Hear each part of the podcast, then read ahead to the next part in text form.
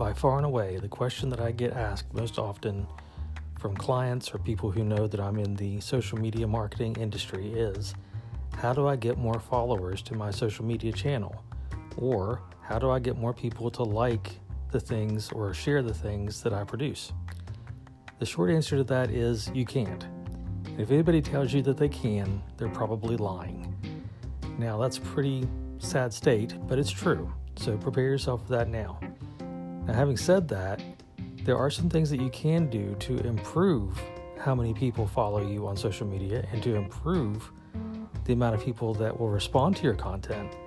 And I'm going to talk to you about that next. But just rest assured, it's going to take work. It's going to take a while, like everything else, but it's worth the wait. Stick around.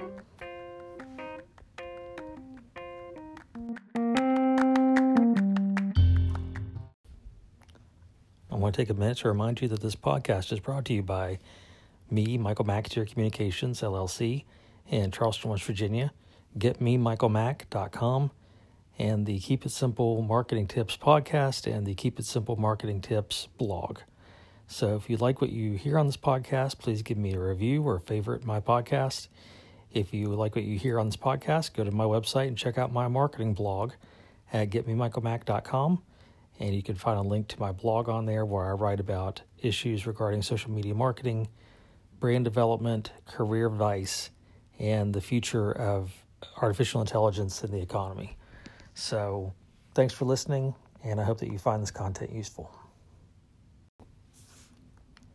Whether you realize it or not, social media has changed quite a bit in the past few years. And what were the norms of social media a few years ago aren't really the norms today, and there's a few reasons for that that I'll get into for just in just a minute.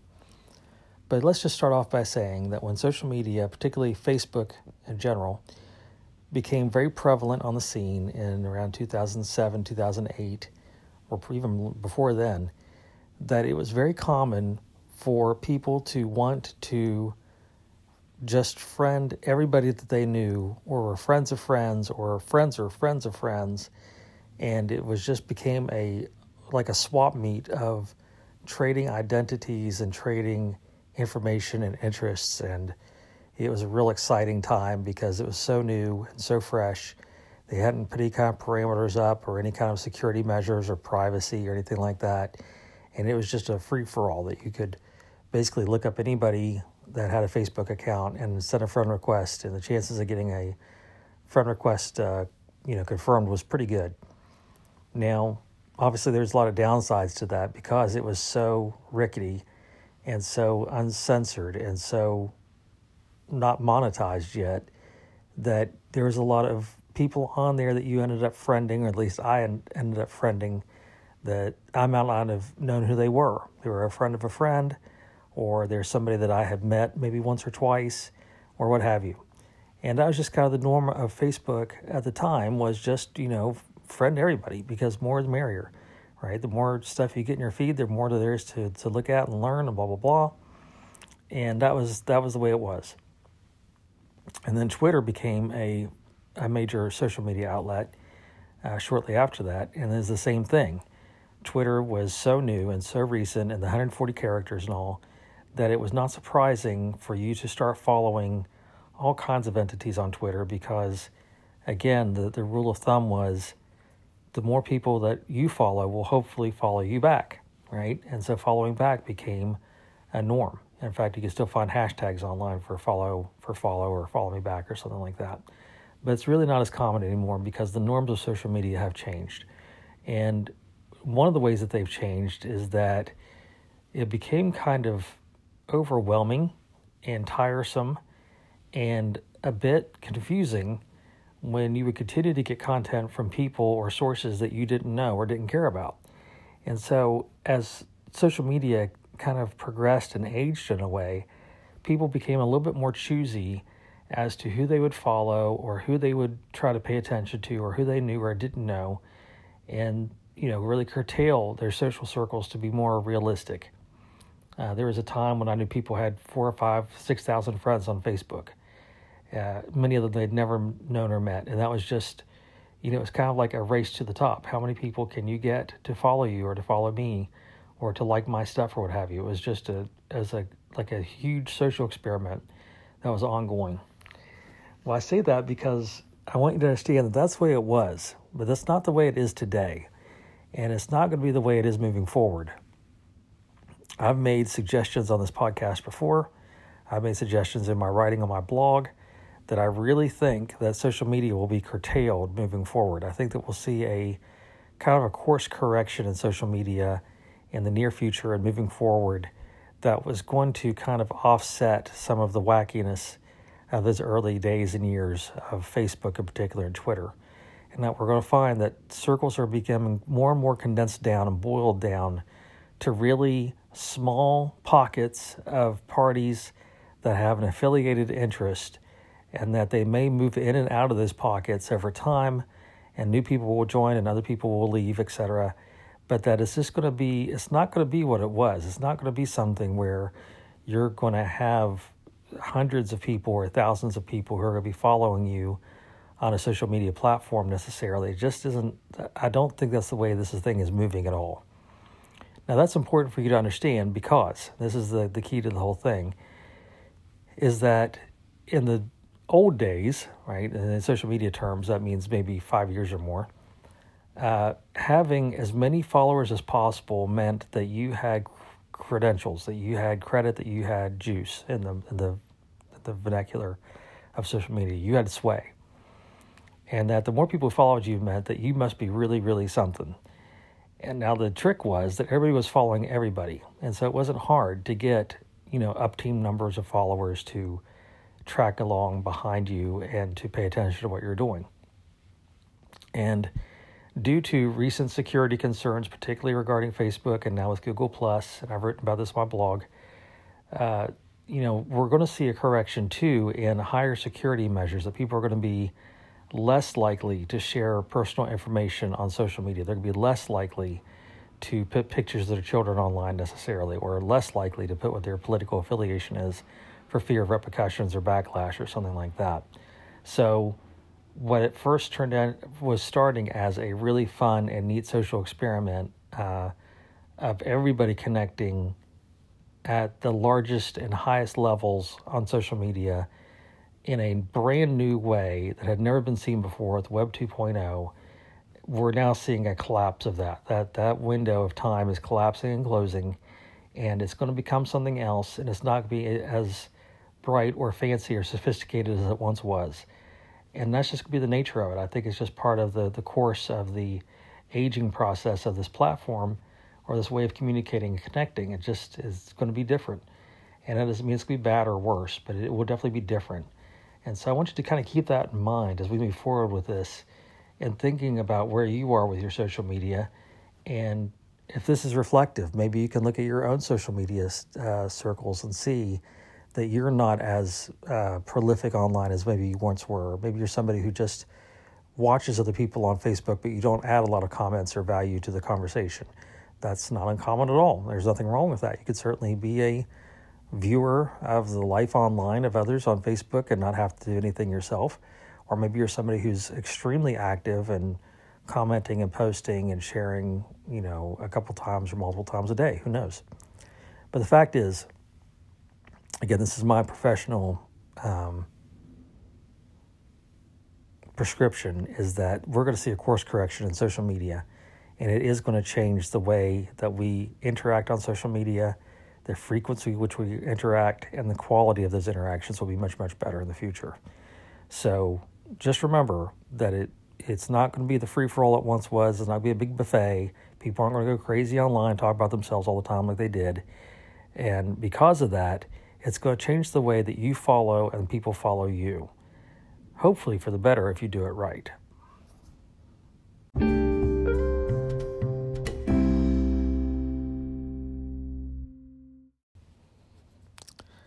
As a sociologist, I'm really perplexed looking back on it now about how people kind of lost their minds in the early days of social media.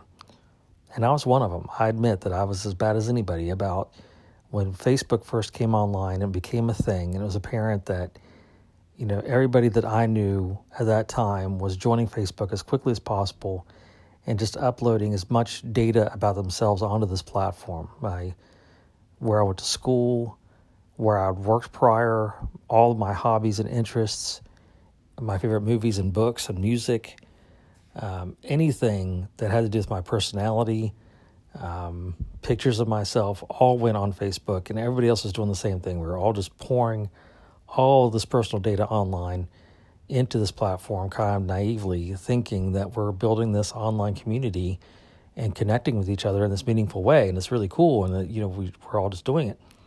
And for some reason, and I don't know why, but at the time it just seemed so natural to not ever worry about, you know, how might this data be used against me? What if somebody hacks this platform or this platform is a private platform? What if the owners of the platform decide to uh, buy and sell my credentials and my you know my interest and all and dice it up and sell it back to me and all the things that have happened on Facebook since uh, because we were so willing to put our, our personal lives online, all this stuff has come to pass.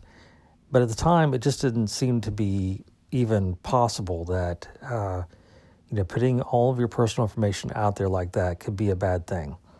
Well, today's a new day, and I think in 2018 that people are wiser now and understanding that there is a lot of money that is made on people knowing a lot about you. That your personal information is probably the most valuable asset that somebody can find online. If they can find out about who you are, where you live, how much money they can assume that you make, what kind of car you drive, what kind of sports you follow, do you like Carole King? I mean, you name it. Anything can be used to put you into a category or a funnel or a hierarchy for digital marketers to uh, rebrand and to repackage and to reassemble and sell you back to yourself, basically.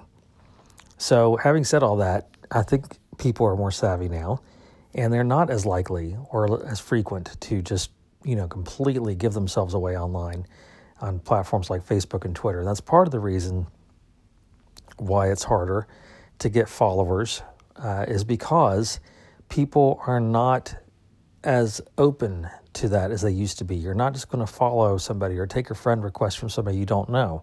People are more cautious today because, for good reason, uh, they don't want to end up getting caught up in a situation that they don't want to be part of, or they don't want to hear about the politics of somebody that they don't know, or issues that they don't care about, or a whole host of reasons.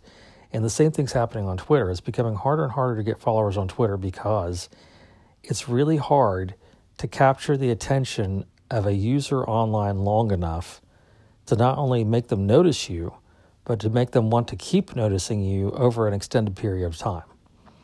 Now, that sounds kind of weird, but I'm going to repeat it again. It's becoming harder and harder to get someone to notice you online, much less want to continue to notice you repeatedly over a longer period of time. Now, the main reason for that is because there is so much content that's being generated online every single hour of every single day. I don't remember what the figures are right now, but for YouTube, there are hours and hours of content being put up on YouTube every single day of every single week of every single year in perpetuity.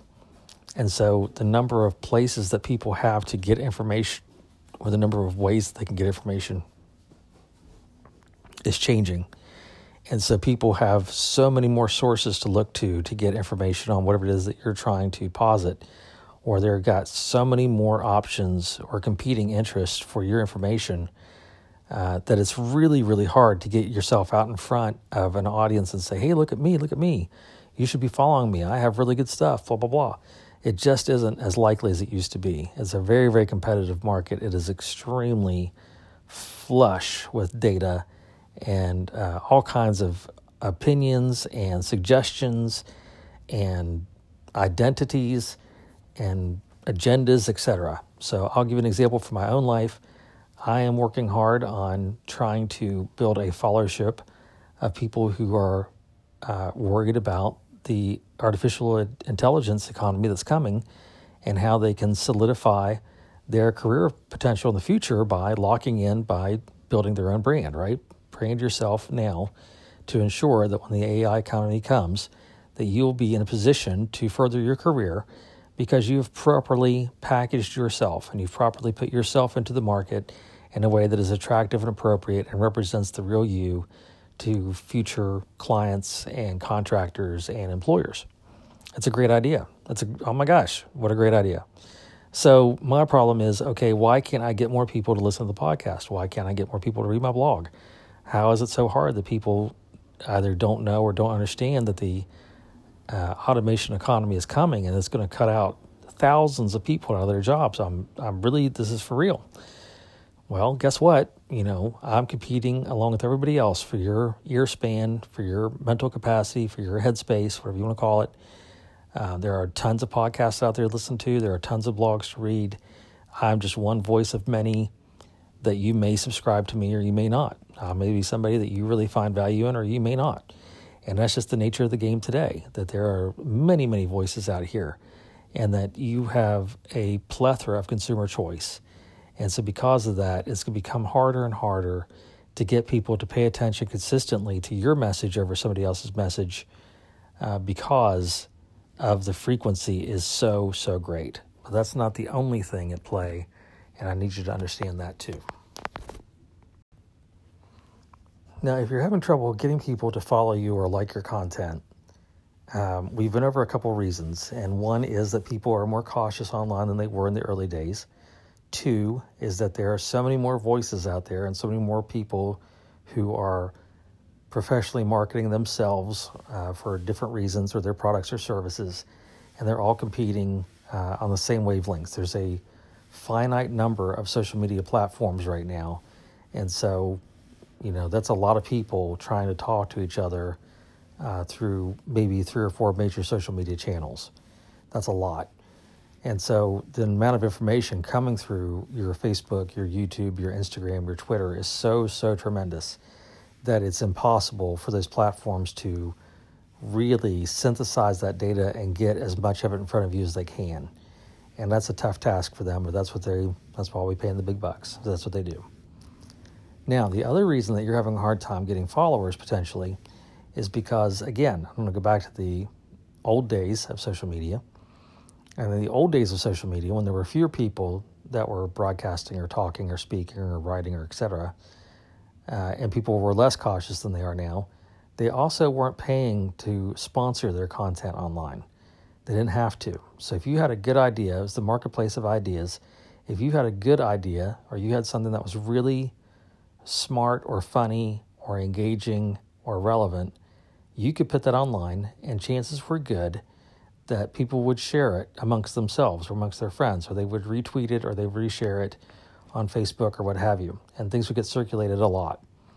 And then things would become viral from that, or when things would go viral and people say, Oh my gosh, have you seen the video of the kitten or dog or baby or, you know, insert whatever the, the funny thing it is at that moment uh, online? You got to go check out the YouTube video or check it out on Facebook or whatever.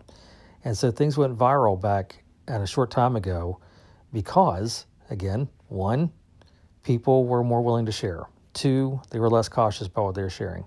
And three, they didn't they weren't paying for it, right? So now what you're seeing is the rise of paid content online. That Facebook in particular got really smart to this and said, "Hey, we got 30 million users around the world or something. Why should we be sharing their free content when we can make them pay for it?" It's a good business model. So that's how Facebook makes a lot of their money is through paid advertising on the site. So if you've noticed on your Facebook feed, why some of it, so much of it appears to be things that are newsworthy or contemporary issues and not posts from your aunt, uncle, cousin, friend, is because Facebook is favoring paid content over organic content. So if you're not paying for your content to be circulated on Facebook, it's probably not going to go very far. There's a lot of people who are willing to pay to have their content uh, fed on Facebook. Now, the good news is with this is that to pay for advertising on Facebook is not terribly expensive. You can really do a fair amount of advertising on Facebook for fairly low sums. But the bad news is is that again, everybody's paying for their content be seen on Facebook. And so you will get your ads in front of some people some of the time, but it's probably not going to have the same frequency or weight that you hope it would in getting to the right people at the right time. So that's kind of a mixed bag, but it's the way it is. So, the other reason that you may not be getting more followers than you are today is because people are paying to place their content and the paid ads go first. So, if somebody's paying for their content ahead of you, no matter how awesome your idea is or how viral worthy it may be, if you're not paying to have it placed, it's probably not going to make it. And or it's going to take a lot longer to get your message out there and you're going to work a little harder. Now, I'll tell you from my own experience that I don't pay for my placement. I don't. I don't pay for any ads. I don't pay for anything to broadcast my podcast or promote my blog or my, you know, future books or anything else.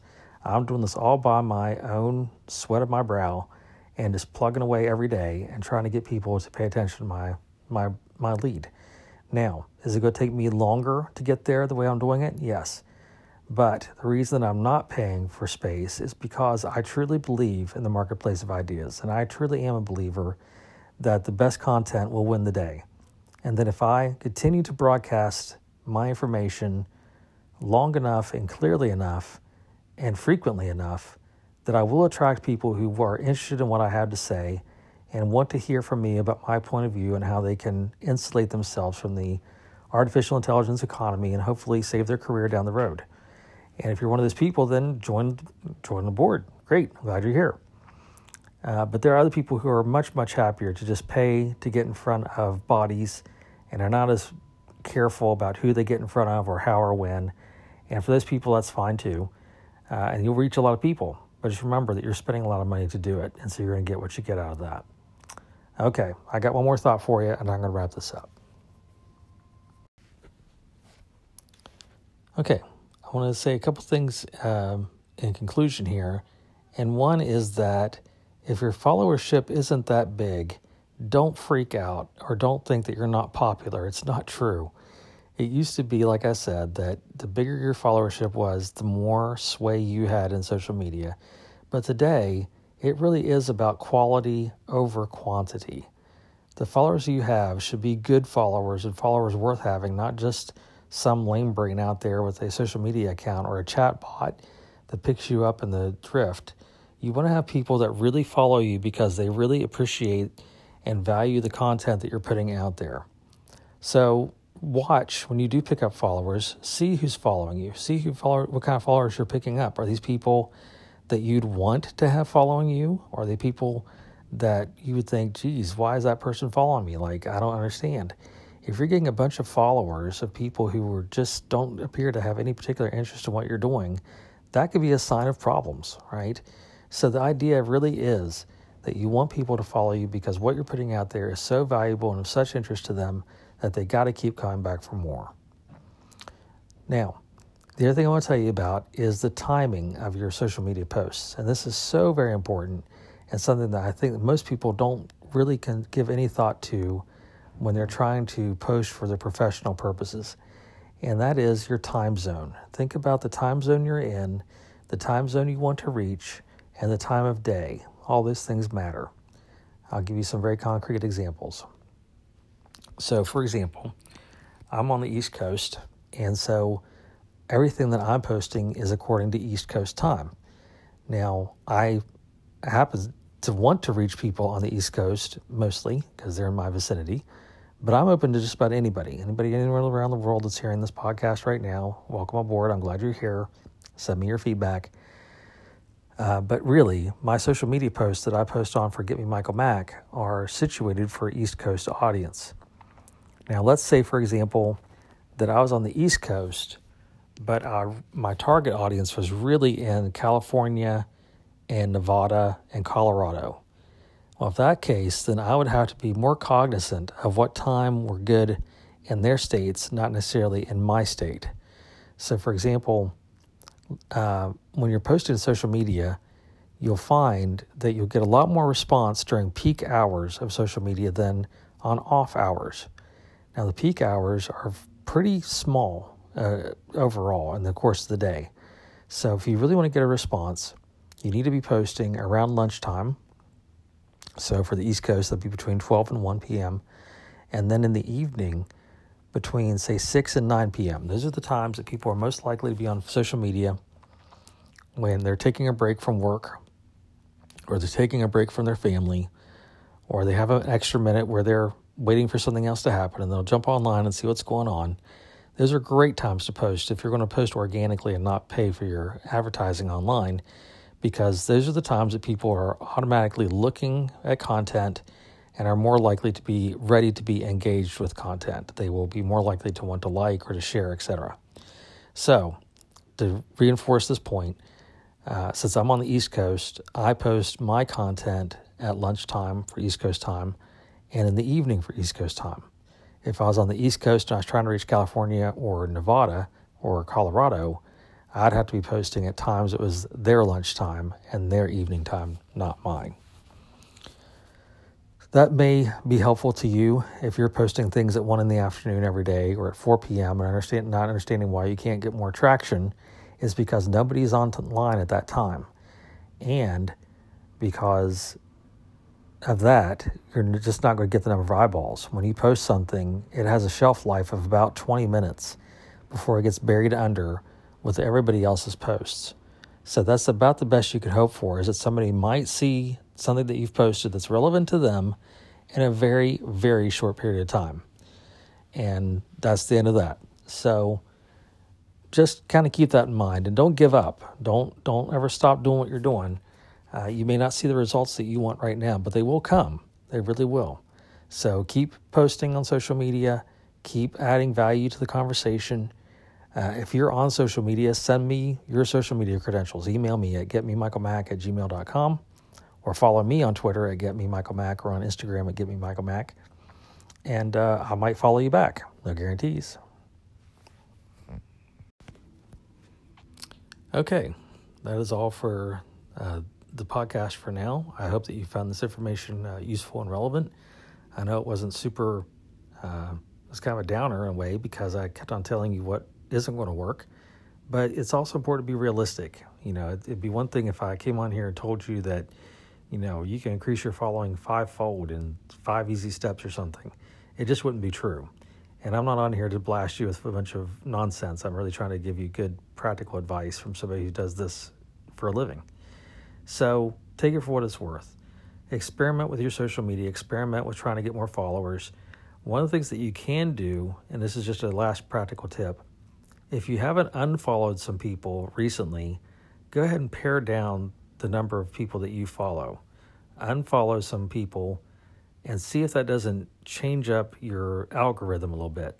Sometimes, if you haven't unfollowed people for a while, the platform thinks that you're boring or something, and it will kind of put you towards the back of the line. So go ahead and pare down your follow list. And if you're following a bunch of people, like if you're following way more people than are following you, then you're in big trouble. So make sure that you cut down that following list and curtail it back down to something that's realistic for your channel. Okay, that's all I have for now. Uh, stay tuned for more. Check out my blog at getmemichaelmack.com. If you have any comments or feedback or suggestions for this podcast, please contact me at getmemichaelmack at gmail.com or follow me on Twitter at getmemichaelmack.com. I absolutely love hearing from you. I love hearing your suggestions. And especially if you're doing something that's working for you, or if you've tried something that you heard on this podcast that's working for you, please let me know. I would love to share in your success. Until then, be cool.